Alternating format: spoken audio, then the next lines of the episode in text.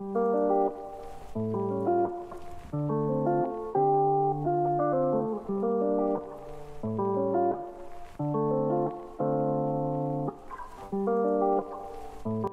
evening, everyone, to another episode of Vox Podcast. This is your host, JR.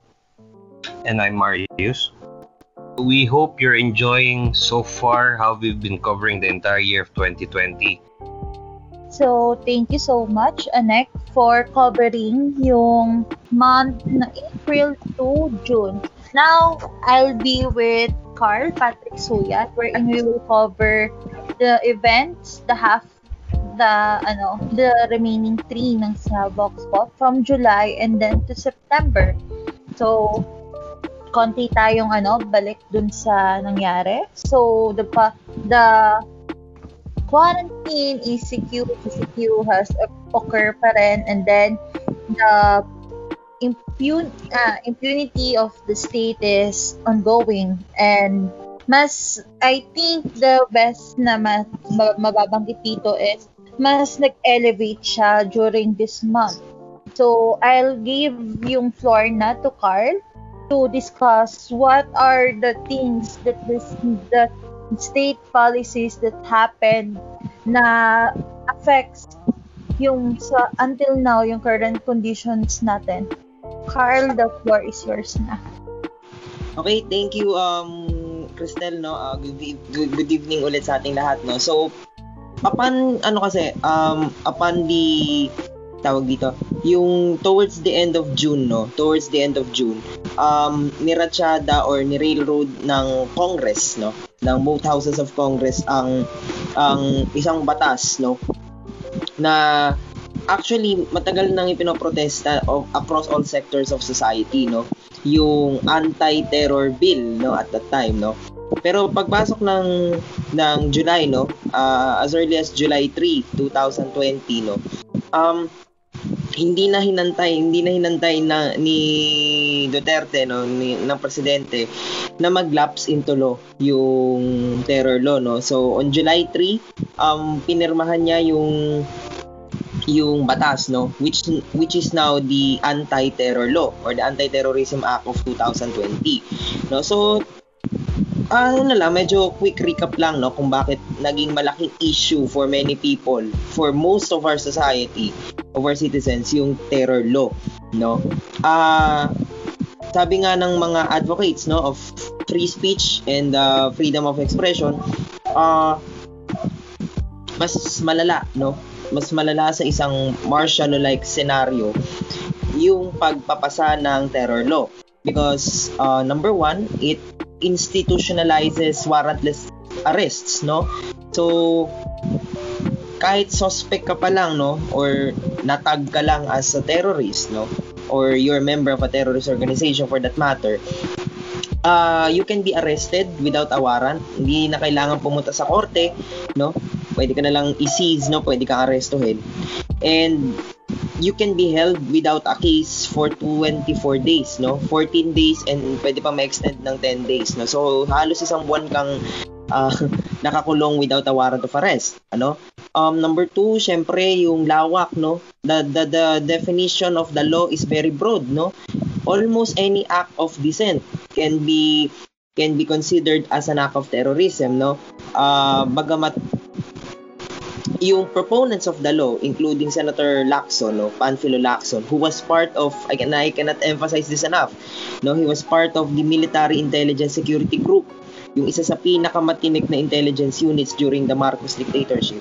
Uh, sinasabi niya na may safeguards naman daw, there are enough safeguards in the terror law to avoid it uh, to avoid abuse no in the implementation of the law pero dun kasi sa mismong definition ng terrorism, no, any act na ano daw na injurious, injurious to public safety, may intention to to harm, to kill, no, uh, may may may intention to destabilize foundations, no, economic, political, social foundations, and so forth, so on, can be considered as an act of terrorism.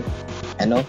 And maliban dun sa overbroad definition of terrorism in section in the in section 4 of the law. Meron pa siyang mga dinagdag na iba no? Like um punishable din doon yung under the law yung pagiging member daw ng isang terrorist organization. Uh, cons- yung participation in a conspiracy uh, intention to commit terrorism no? at saka yung pinaka I think yung provision that actually covers writers, journalists and other cultural workers yung inciting no there's actually a provision in the law uh, covering yung quote-unquote acts inciting to terrorism. So, any form of proclamation, banner, emblem, speech, writing that the government con- would consider to be inciting to terrorism, kung sino man ang nasa likod nun can actually be arrested. No? Uh, under the anti-terror law or the terror law. No? So, the terror law is nothing but ano, state terrorism, no? State sanctioned terrorism, no? Uh, hindi siya yung tatapos sa terror, it actually starts the terror, no? And mas nagiging terror, mas nagiging apparent yung terror niya when we look at who will implement the law. Siyempre, yung, of course, the state forces, the PNP and the AFP. But more than that, no, there's the bod- there's a body called Anti-Terrorism Council. And this Anti-Terrorism Council is comprised mainly of two segments, no? Uh, Duterte and other bureaucrats and military generals. No? Um, for example, Secretary Eduardo Año of DILG, of course, Secretary Lorenzana, Defense, National Security Advisor is Hermogenes Esperon, no? Um, si DICT Secretary uh, Gringo Honasan na parte ng militar noong martial law, no? And other officials, no? Kasama sila Secretary Teddy Boy Locsin, si Executive Secretary Medel Dea, and of course, no less than uh, the President, no, Rodrigo Duterte himself. Sila yung mga bubuo doon sa Anti-Terrorism Council. And the primary job of the Anti-Terrorism Council is to quote-unquote proscribe or designate sino yung mga quote-unquote terrorista na tatargetin. And these people are notorious for terror tagging and red tagging activists, no? Especially militant left-leaning organizations, no? Uh, yan yung mga nangunguna talaga sa ano, pagbabansag sa ano, red sa red tagging and terror tagging, no, ng mga kritiko, ng mga no, ng mga activists, no, community organizers, and some of these people like Secretary Honasan, Secretary Anyo, Secretary Speron, these people have very bloody records, no, in terms of military service.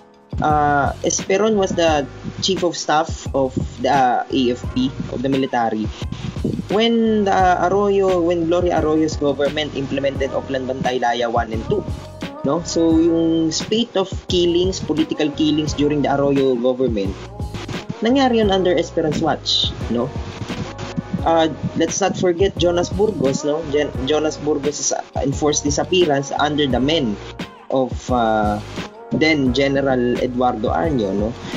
Uh, Secretary Honasan, let's not forget na he was a close aide of uh, former Defense Secretary Juan Ponce Enrile and these people have very grisly records prior to the People Power Revolution.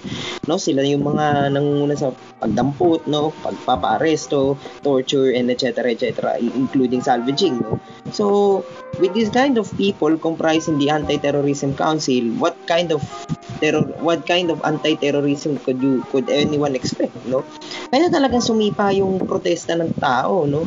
And even until now, no, uh, since we're talking about the terror law, there are at least 39 to 40 petitions, no, lodged in the Supreme Court calling for the actual repeal or junking of the Anti-Terrorism Council, uh, Anti-Terrorism Law or Terror Law as unconstitutional and ano, violative of human rights kasi wala nang presumption of innocence, no? You're guilty until you can prove yourself innocent. It's not you're innocent until someone proves you guilty in the court of law, no? Even yung judicial prerogative for proscription no of someone of the or designation of someone as a terrorist na ano na override no ng ng terror law. Um warrantless arrest that's you can only do warrantless arrest kapag nangyayari sa harap mo yung ano yung yung krimen kapag kakatakas lang ng suspect or kapag may nakatakas galing sa kulungan no? That's the those are the only grounds for warrantless arrest as per the revised penal code no? Pero sa ilalim ng terror law, sus suspect ka pa pwede ka nang damputin, no? So, ito yung, ano, no?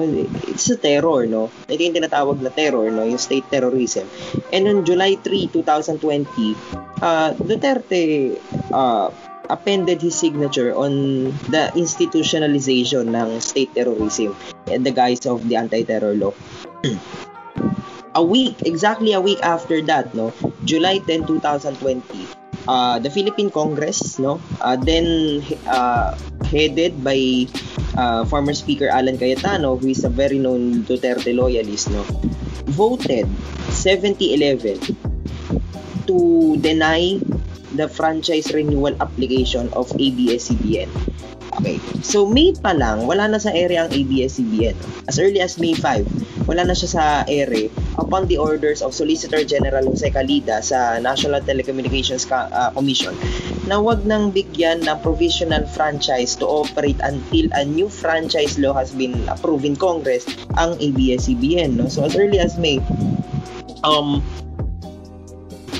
wala na sa area ang, ang ABS-CBN, no? And matter of fact is, uh, as early as December 2019, nagbanta na si Duterte no, na ipasasara niya ang ABS-CBN. No, that it will not stand a chance at franchise renewal. No, na of course nakita natin nung May but people expected na if bumulong na sa Kongreso yung franchise renewal application kasi yung tagal na bininbin sa Kongreso niya no uh, under the Duterte administration. Baka may pag-asa na ano mag mabigyan ulit ng prangkisa to operate ang ABS-CBN no? But as we've seen no in the course of the hearings uh, ginamit yung Congress as a platform to further vil, uh, vilify no and uh, demonize ABS-CBN so if a decision contrary to to the appeal of the network uh, takes place hindi na ano parang condition na yung tao to accept na they really did something wrong kung bakit wala na silang prangkisa.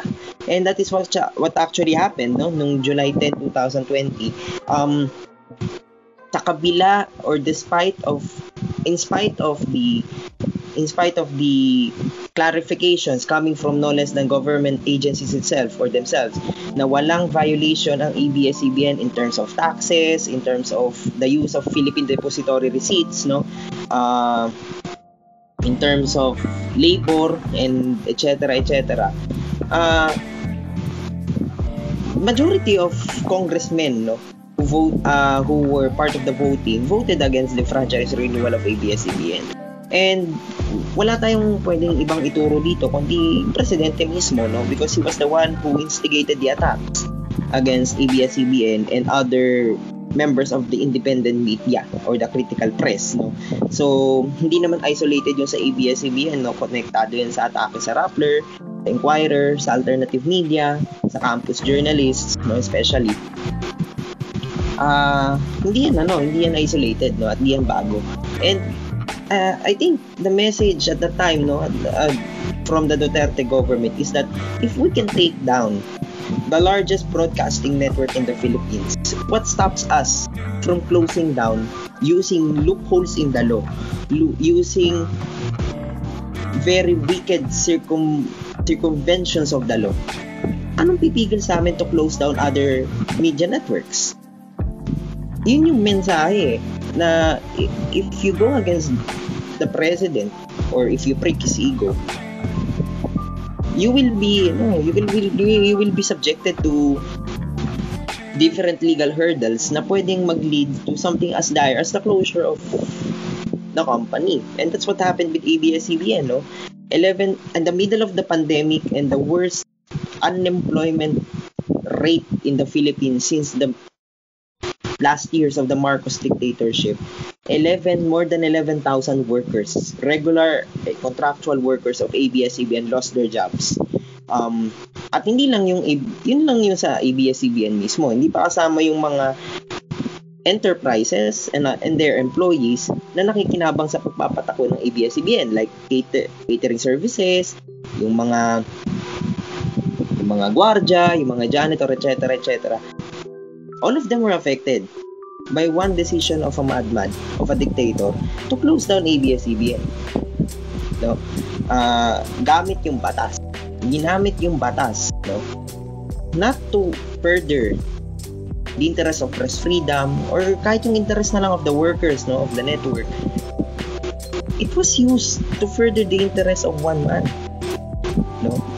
So sa dalawang magkasunod na linggo pa lang ng July 2020, kita mo na na yung priority nila is to further state uh, state fascism or state terrorism yung paggamit ng poder ng gobyerno to go after its critics, to go after dissenters, yun yung priority, not going after COVID-19. No? Ah, sa first month pa lang, ay sa first week pa lang yun ng July, no? And then,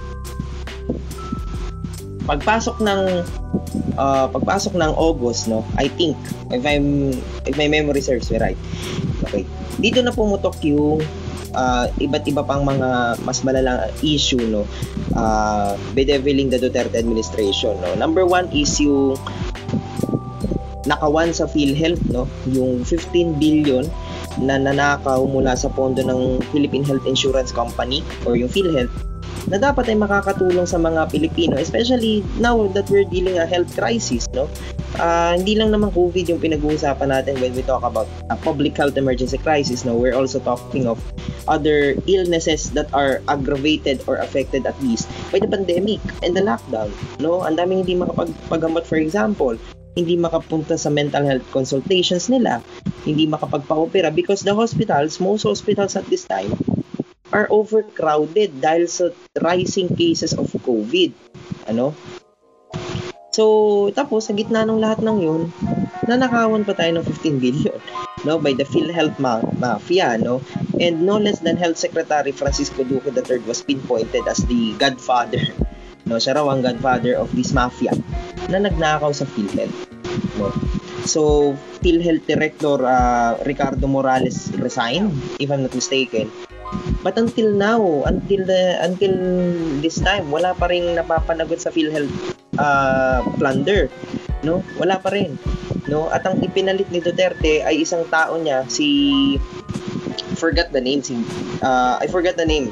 Pero ang pinalit niya ay isang Davao taga Davao na naman no na dating hepe ng NBI no uh, at involved sa isang uh, extrajudicial killing case ng Davao Death Squad no so isang technically isang killer no ang inilagay ang ipinalit ni ni Duterte sa PhilHealth after Morales resigned pero until now, wala pa rin namang nababawi doon sa PhilHealth na yun, no? 15 billion from our funds were stolen, wala pa rin.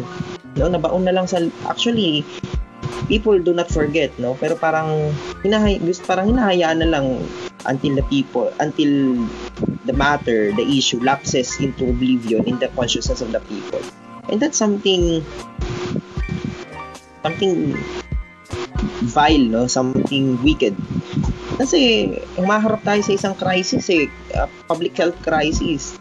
Tapos yung katuwang dapat ng DOH sa pag ng Department of Health sa pagtulong sa mga kapwa natin. Walang pondo kasi nanakawan. No, hindi man lang maipakulong yung mga magnanakaw, hindi man lang mabawi yung mga ninakaw. Ano? While people, ordinary people who are forced by poverty to steal cans of goods or ham or barbecue, they are immediately arrested no? and detained. Pero yung mga magnanakaw sa PhilHealth hanggang ngayon wala pa rin. No? Kasabay nun sa PhilHealth, no? Ito na rin yung panahon na pumutok yung issue sa Dolomite, no? So, yung Dolomite Sand sa Manila Bay, no? Yung maliit na version ng ng Manila Bay sa tabi ng US Embassy, no? um, that's actually a contract na 2017 pa ata or 2018 na pirmahan, no? But then of course, the pandemic struck, no? At kung kailan dapat siya ipapagawa, eh, kinahailangan ng pondo ng ng Duterte admin to to to to fight off the pandemic. But what happened is, uh, remember in March, no, mga kapatid, remember in March, uh, Duterte signed Bayan, the Bayanihan Act of 2020, which gives him emergency powers. And part of those emergency powers uh, ay mga kapangyarihan to realign budget. No, to realign budget um, for the purpose of fighting off COVID. No, ang problema, ganito. The problem is, ah hindi nila purposely ni-realign yung 389 million to 420 something million na pondo for this dolomite sand, no? At itinuloy nila yung pagtatambak, no? Diyan sa diyan sa Manila Bay, no? Tinuloy nila yung pagtatambak ng ng buhangin, no? Artificial sands. And yung Dolomite Sand Beach din, project na yan sa Manila Bay, that's actually part of a larger uh, development aggression project throughout the Manila Bay sh- uh, shoreline na kung saan they would quote-unquote beautify yung Manila Bay in order for uh, as part of ano as part of the reclamation project na tatayuan ng mga casino run by the Chinese no? Run by Chinese well Chinese businessmen no? Dito along the ano along the shores of Manila Bay. So yun yung malaking context no sa Dolomite no? So it's not just a, some stupid project no? Or a waste of taxpayers money because it really is no? But it's part of the larger project na makikinabang lang kung hindi mga negosyante yung mga malalaking negosya kapitalista na Pilipino ay mga Chinese no? And our funds are being wasted for the sake of for the sake of this ano by the Chinese no? Uh, ventures no? Uh, capitalist ventures of these Chinese businessmen dito sa ating lupa.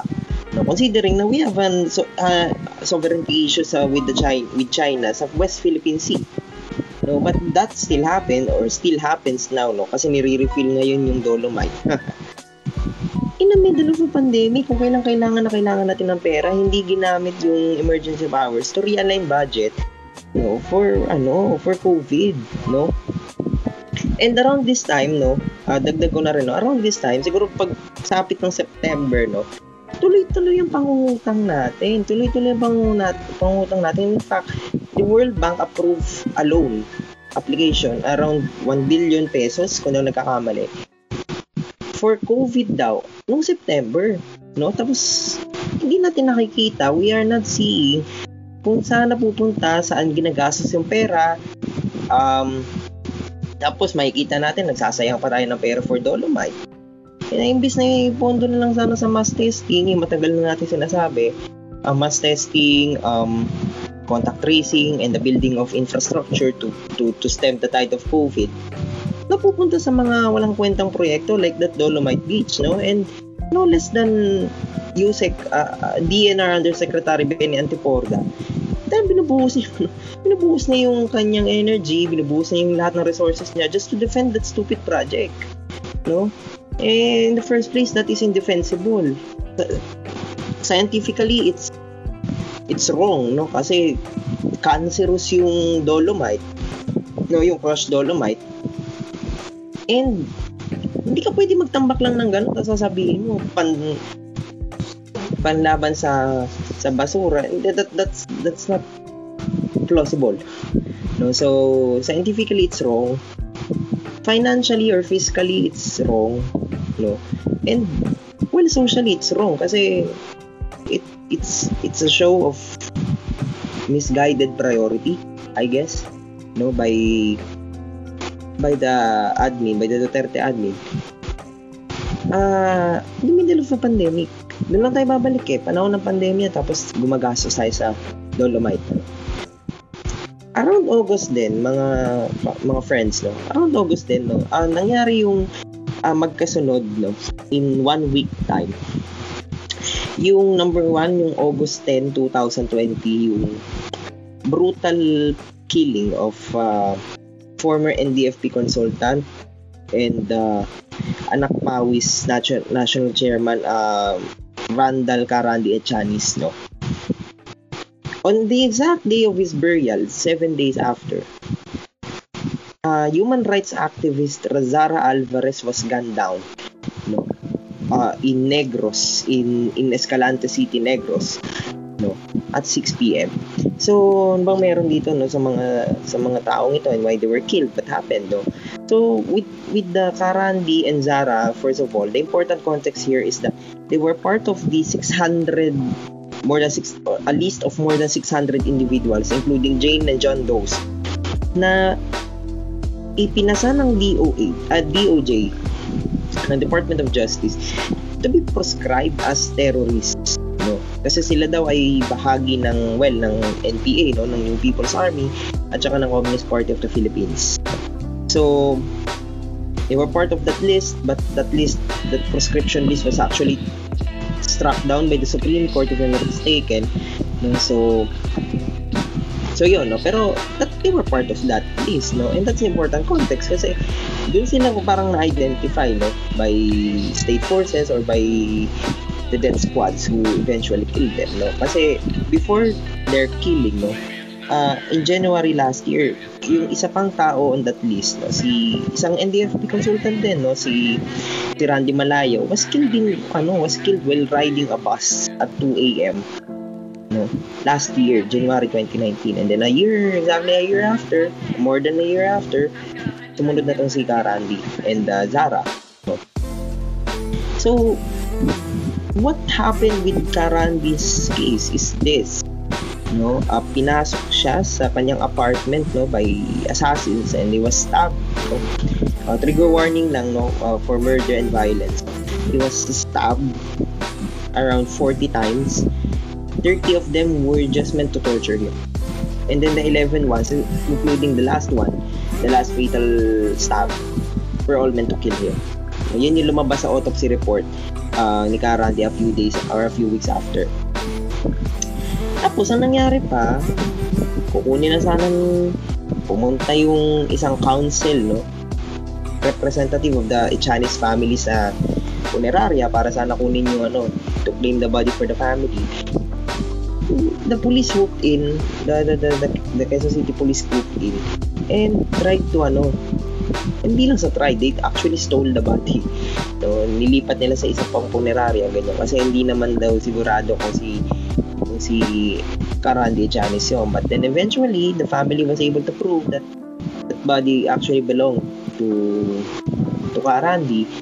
And nakuha rin naman nila. But the thing is, nagkaroon ng nakawan ng katawan, no? And the council, yung representative ng Echanes family, uh, who went to the fu- to the funeral parlor to claim the body was even arrested, no? Inaresto siya, ikinulong siya. And uh,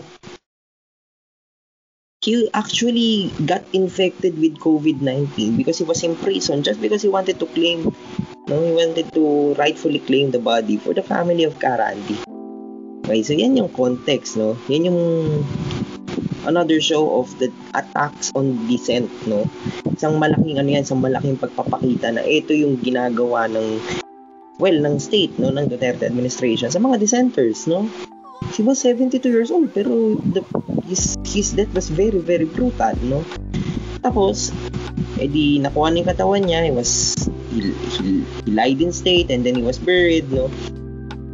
along with calls for justice, of course. On that same day of his burial, on the night of his burial, Zara, Zara Alvarez naman yung ano, no, pinatay, no? He was, uh, Zara Alvarez is, uh, or was a human rights worker belonging to Karapatan in Negros, no? And May, as early as May 2019, nagpipetition na siya for writ of habeas data sa Korte Suprema, sa Supreme Court. Kasi was, she was at the receiving end of endless red tagging and intimidation and threats, no? to her life, no? So, nagpetition siya sa Korte Suprema to for writ of habeas data against this red tagging and threats, no? But the court, the Supreme Court well, um, biningbin no ng Korte Suprema yung kanyang ano, in action yung sagot ng Korte Suprema sa, sa kanyang petition, no. And then after that, um, well, hindi na hindi na inabutan so to speak ng Korte Suprema si Zara because she was already killed. No? So yun yung two um, notable or noted uh, political killings no noong August. No? Of course, hindi lang naman sila. Nung a few months back, uh, Jory Porquia was killed, uh, Carlo Badion of Kadame was killed no? uh, in April. No? Nung March, si Marlon Madalos, no? isang cultural worker and activist from Bohol, from Bohol. No? So, pero nung August, ito talaga yung talagang pinakatumampok. No? Talagang um, pinaka nag-illustrate no, sa, sa, sa culture of impunity uh, pervading the, the Philippine society, the Philippine state, especially vis-a-vis or via-vis uh, uh, dissenters no, and critics of this administration. Okay, so cruising through September na, the first weeks of September, no, ang unang balitang bum, sumum, sumambulat sa atin was was the decision of an Olongapo City Court, no, to grant uh, former U.S. Marine uh, officer uh, Joseph Scott Pemberton a provisional liberty. Hindi, hindi provisional liberty. Parang ano talaga, release, no? Release talaga. Kasi sabi ng Olongapo City Court, no?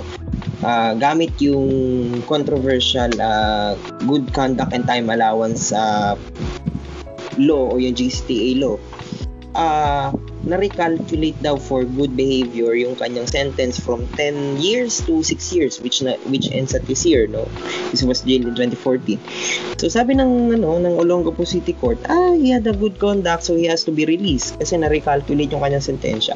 But people protested no? Especially the the LGBTQIA plus commu- community because let us not forget no the reason why Pemberton was jailed in the first place was because he killed uh, Filipino transgender woman uh, Jennifer Laude in Olongapo in 2014 no.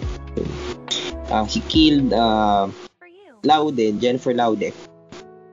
And for that no and for that uh uh if only for that no the, many people protested yung ano yung plans to to release Pemberton no? kasi number one he was never really jailed in a Filipino facility no? He was jailed in an American held American controlled facility no? Sa sa loob ng Juice Mag complex sa loob ng Campaginaldo he was not even jailed in Bilibid for that matter no? Unlike people like unlike people like ano uh, Palparan like Covito Palparan no? He was jailed in a in an American held complex sa loob ng Campaginaldo, no? At ang mga bantay niya, mga Amerikano. So, who's to say, impartially, or with impartiality, na Pemberton, uh, uh, actually did good, actually, or has actually, or have actually done good deeds to, ano, to, to, to merit recalculation of his sentence, no? Uh, kasi mga Amerikano, nung mga kasama niya, he, he never spent a day in a Filipino cell, no?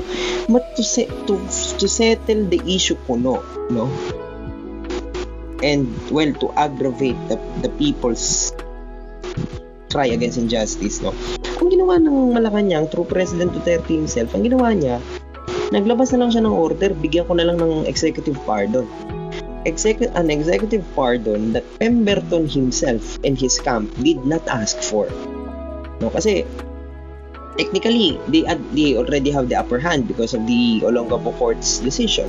Pero ang ginawa naman na kanyang kahit naman hindi hinihingi ni Pemberton in his camp, ah uh, ano no, ah uh, binigyan siya ng executive clemency, binigyan siya ng executive pardon, no. And Pemberton is now actually released. Ano? So, while dissenters, while critics are being arrested, being killed, no, in in in this country, uh, Pemberton is released, no? An American soldier convicted for murder, an American killer for that matter, is freed. At ngayon ay actually nasa ano na nasa US na ulit si Pemberton, no?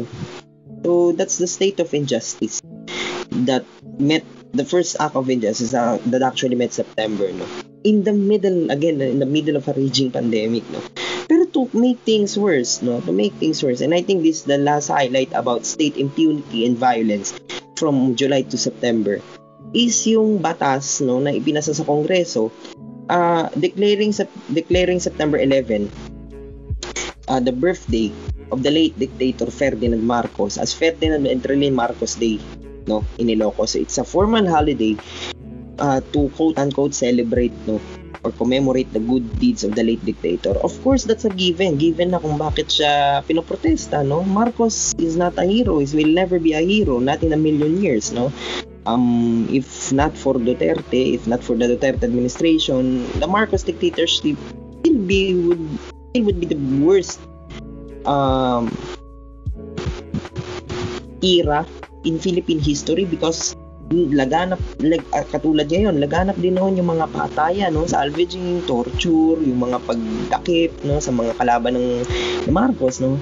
His critics no his hindi lang naman mga aktivista pinapadampot no no yung mga suspected subversives no umaabot sa level ng senators no like Ninoy Aquino Jose Jokno Ramon Mitra they were all arrested and imprisoned no for criticizing Marcos journalists writers cultural workers, lawyers, activists, no, even members of the 1971 Constitutional Commission like Voltaire Garcia, no. And then of course the the, the stealing, no, 10 billion dollars were plundered by the Marcos family.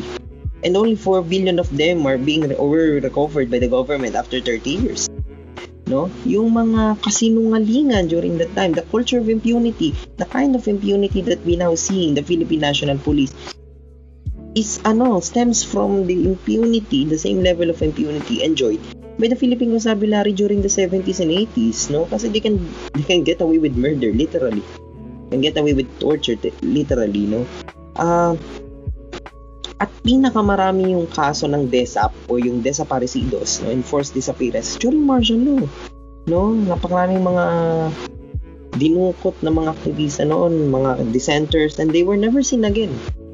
No? They were never seen again by their families, even after 40 years, 50 years, for that matter. Hindi na rin sila nakita ulit. No? Um, and then of course, yung yung economic crisis, no, yung pagiging lapdog of America, of the Americans, no. Uh, Marcos depended on the United and the largesse of the United States imperialism in order to perpetuate his dictatorship. Um, and of course, kasama na natin yung fake yung fabricated war record ni Marcos. So all of these um, factors no would tell people na he will never be a hero. He was a dictator. He was a human rights violator. Magnanakaw yan. Mandarambong, di ba? So, so, it has to be emphasized, no? In history. And documented lahat ng to. You have Republic Act 10368, no? Uh, compensating victims of the Marcos dictatorship no and more than compensation talagang kinikilala na nangyari yung widespread abuse of human rights during that time ano so so ganun yung ano ganun yung mukha nung uh, Marcos dictatorship. That, the, that this law this bill pala for that matter hindi pa pala siya batas. This bill tries to efface or tries to revise no?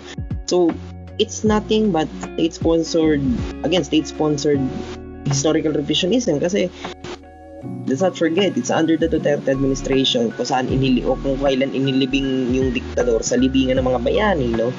Uh, and it the, this government is consistent, no?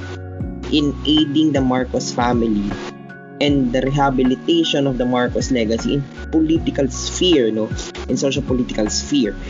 So, yung batas na ito, not only does it try to revise history and, no, and bury the, the, the memory of the abuses, the crimes of the Marcos dictatorship in oblivion, but it also it also furthers no one step ahead.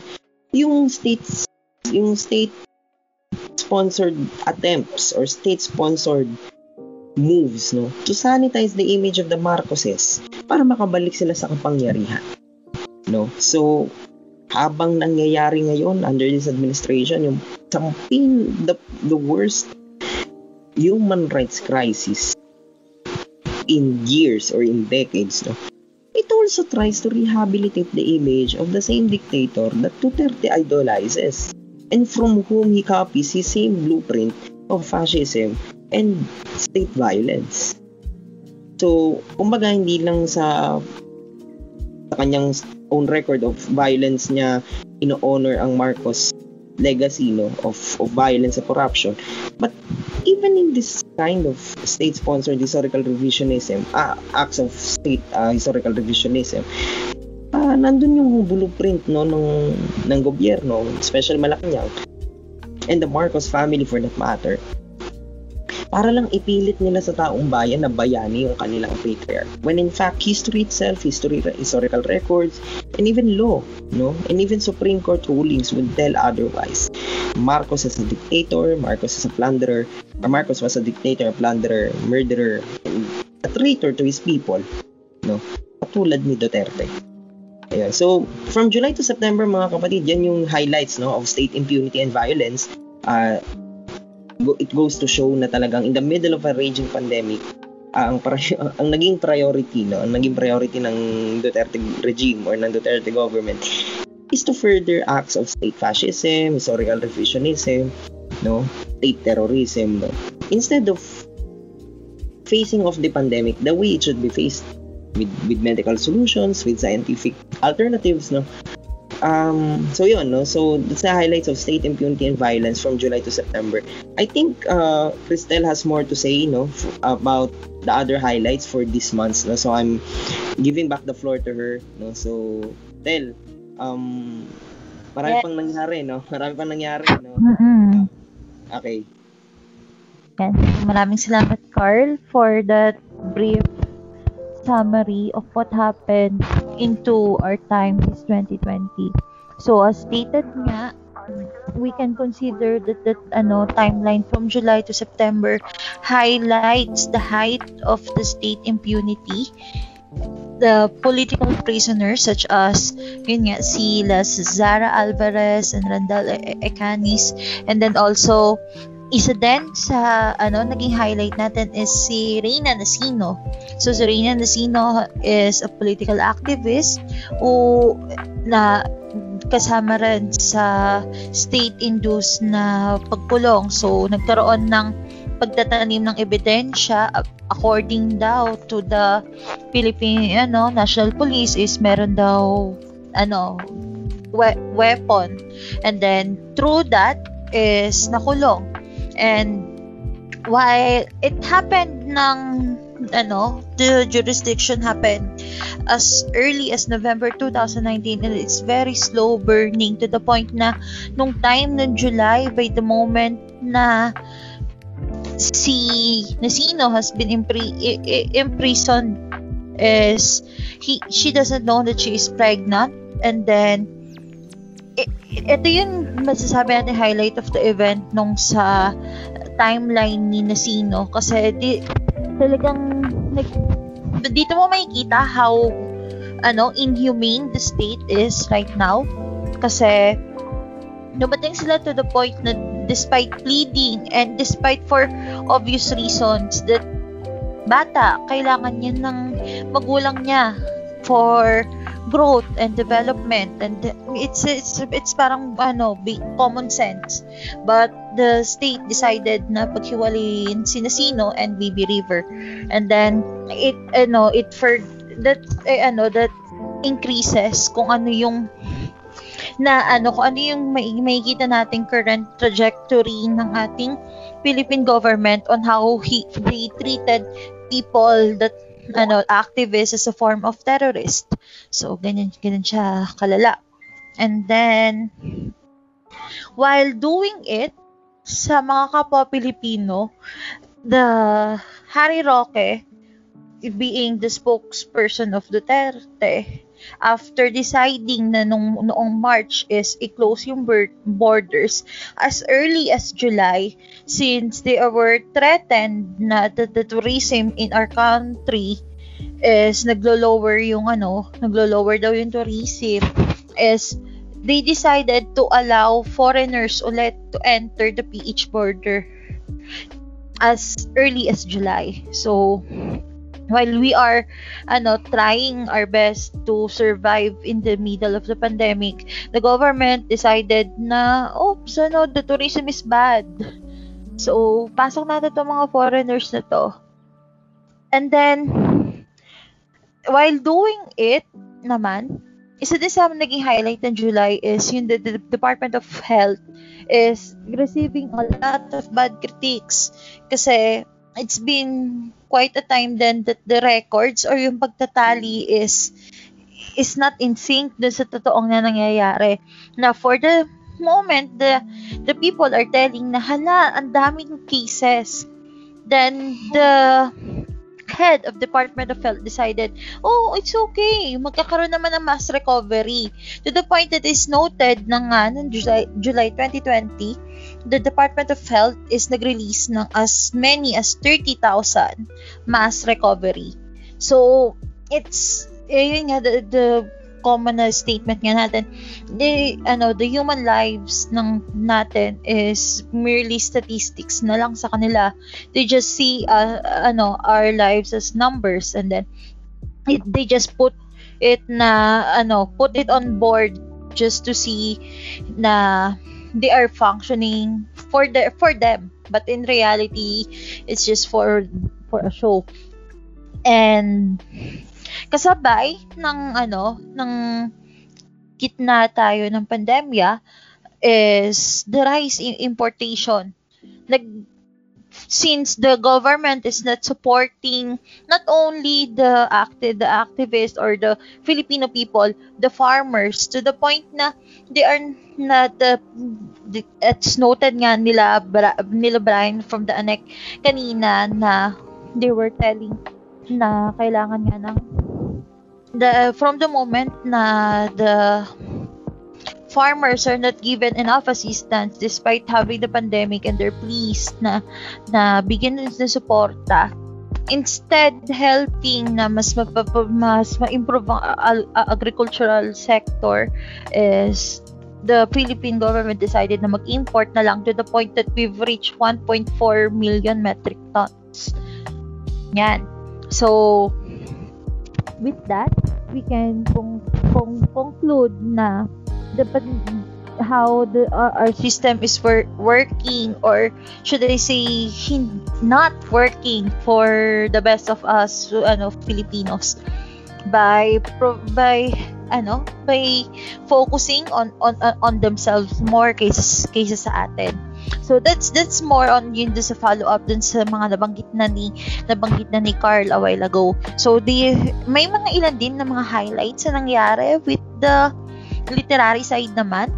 And may mga nag nag nag-grow ng mga literary production aside dun sa the typical pandemic poetries or essays or ano may naging controver controversial then is yung the release of Fenaro Goku Cruz na ako ay may titi.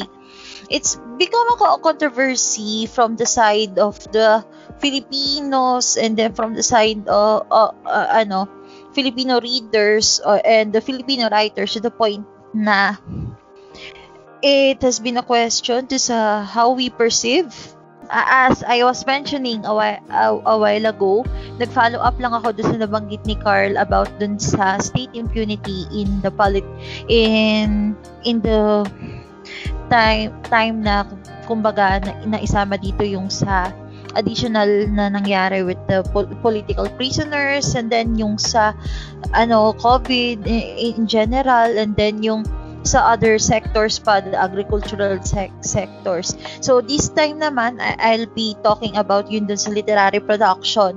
So, habang pandemic is is around, the literary production in the Philippines didn't stop there.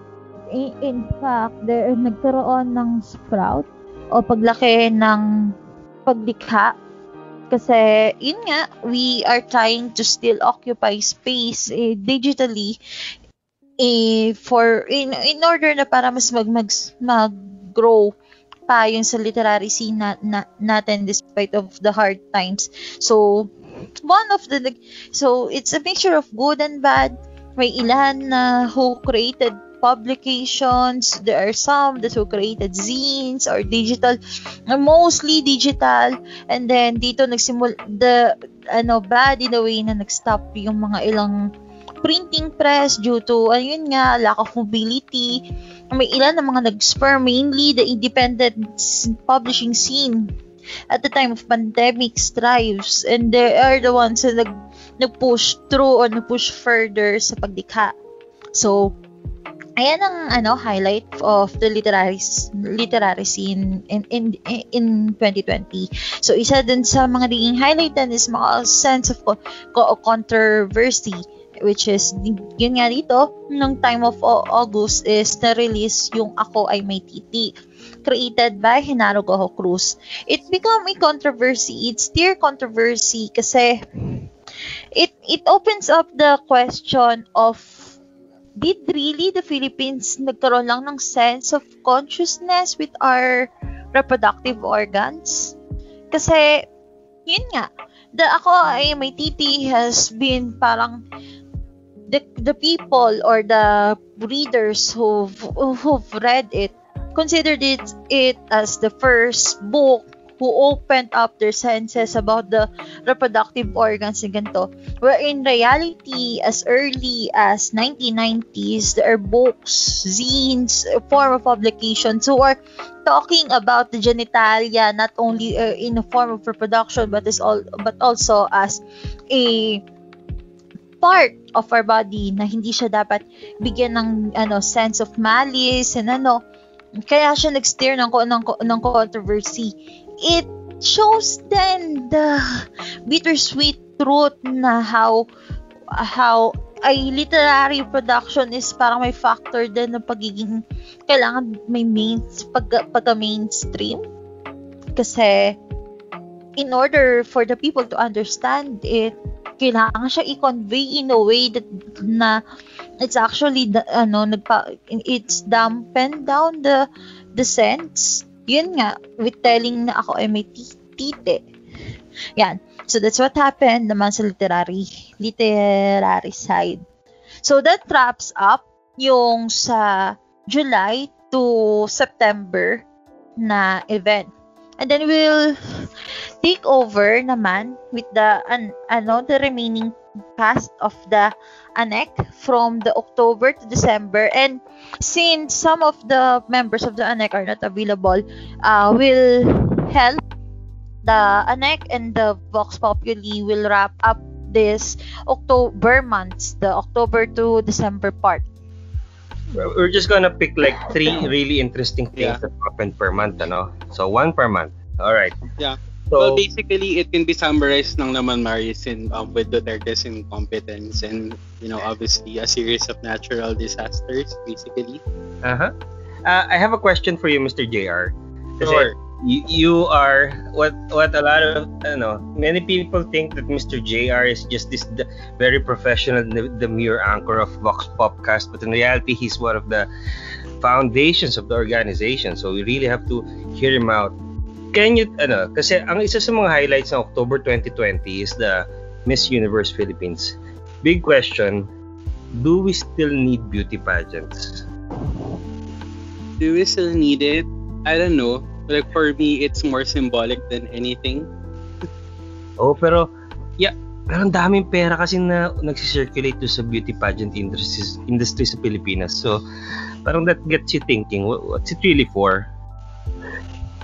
What's it I really think- for? Anyway? Yeah, I think, ano yan eh, um, elbow sa naganto patriarchy, ang sabi nga nila kanina, the male gaze, di ba? So, I think beauty pageant is for men. Mhm. Yeah. Ako rin, ako, I, I actually disagree with the, with the beauty pageants kasi, una, well, on a molecular level, ano, they, uh, it's it's pure torment to just get yourself to a condition na parang you're beauty pageant worthy and none of them have happy stories about it. and and parang sa akin, ah, is, it, is it really worth it? It's not a profession. It's not a vocation. It's not you, you can't even call it work. So parang parang it's closer to a side gig that doesn't pay well than anything else. Anyway, uh, then for November, November 2020, actually if you if you look at the trends, ano, yung the the patterns from January to December, it's a recurring pattern of uh, oppression talaga. You know, we're coming up against the government, and I guess this sets the tone for 2021. Ano? Uh, I think we should prepare ourselves for more of this uh, in 2021. So, it's- Yeah, it's not going away. Uh, all the conditions are pointing to uh, a far worse time, a darker time. You know, I, we'd love to be the to be like the positive guys in the room, but looking at all the things that we went through this uh, year, uh, we don't think that 2021 will be better in in the sense that the state is gonna let up on its pressure on the citizens. So we have to prepare ourselves to, you know, we have to prepare to defend ourselves more this coming year. And uh, finally, uh, uh, JR, for December 2020, Yes. So, well, yesterday, I think, on Christmas Day, well, not yesterday, a couple of days ago, we Mhm. experienced an earthquake. Yes, um, on Christmas Day, actually. And then, very recently, a new virus strain um, for COVID actually started sa Philippines. So, natagpuan sa Sabah. And unfortunately, Duterte said that he's not willing to impose lockdowns yet. So, again, um, um, as Marius said, the trend for 2021 isn't looking good. It looks like um, every man for or every Filipino for himself again. Kasi nga, the government is repeating the same mistake that they did since the beginning of the year. They're still not doing anything. We still don't have a vaccine, etc. So, I yeah, we hate to be the harbingers of, of of bad news, but just basing on what happened in 2020, guys, we don't think um, it's gonna get any better anytime soon. May lockdown pa din. Um, yung bakuna, wala pa din sure. So, yun. So, Marius, ikaw na lang bahala siguro magbigay ng perhaps like a hopeful message. Like, what can, what positive thing can we expect pa by 2021 if ever? Uh, sige, uh, all the anchors that are here, we give one message each. Uh, Sige. yeah, it's our job to like sort of give people hope. So my message to everyone for 2021, um, hold on to that little sliver of hope that we have. It's all we have. But I'm not. But don't trust uh, people. You know, don't trust people who. Uh, don't trust folks who are just pretending to be people. You know, and you know who I'm referring to. Uh, wag na po tayo magpaloko. Uh, maging critical, maging mapagmatsyag. And uh, sana isipin natin this time yung kapwa natin instead of ourselves when we, for example, vote or when we select leaders. Yun lang, yun yung lifetime message ko to everyone. And um, yeah, Happy New Year to everyone.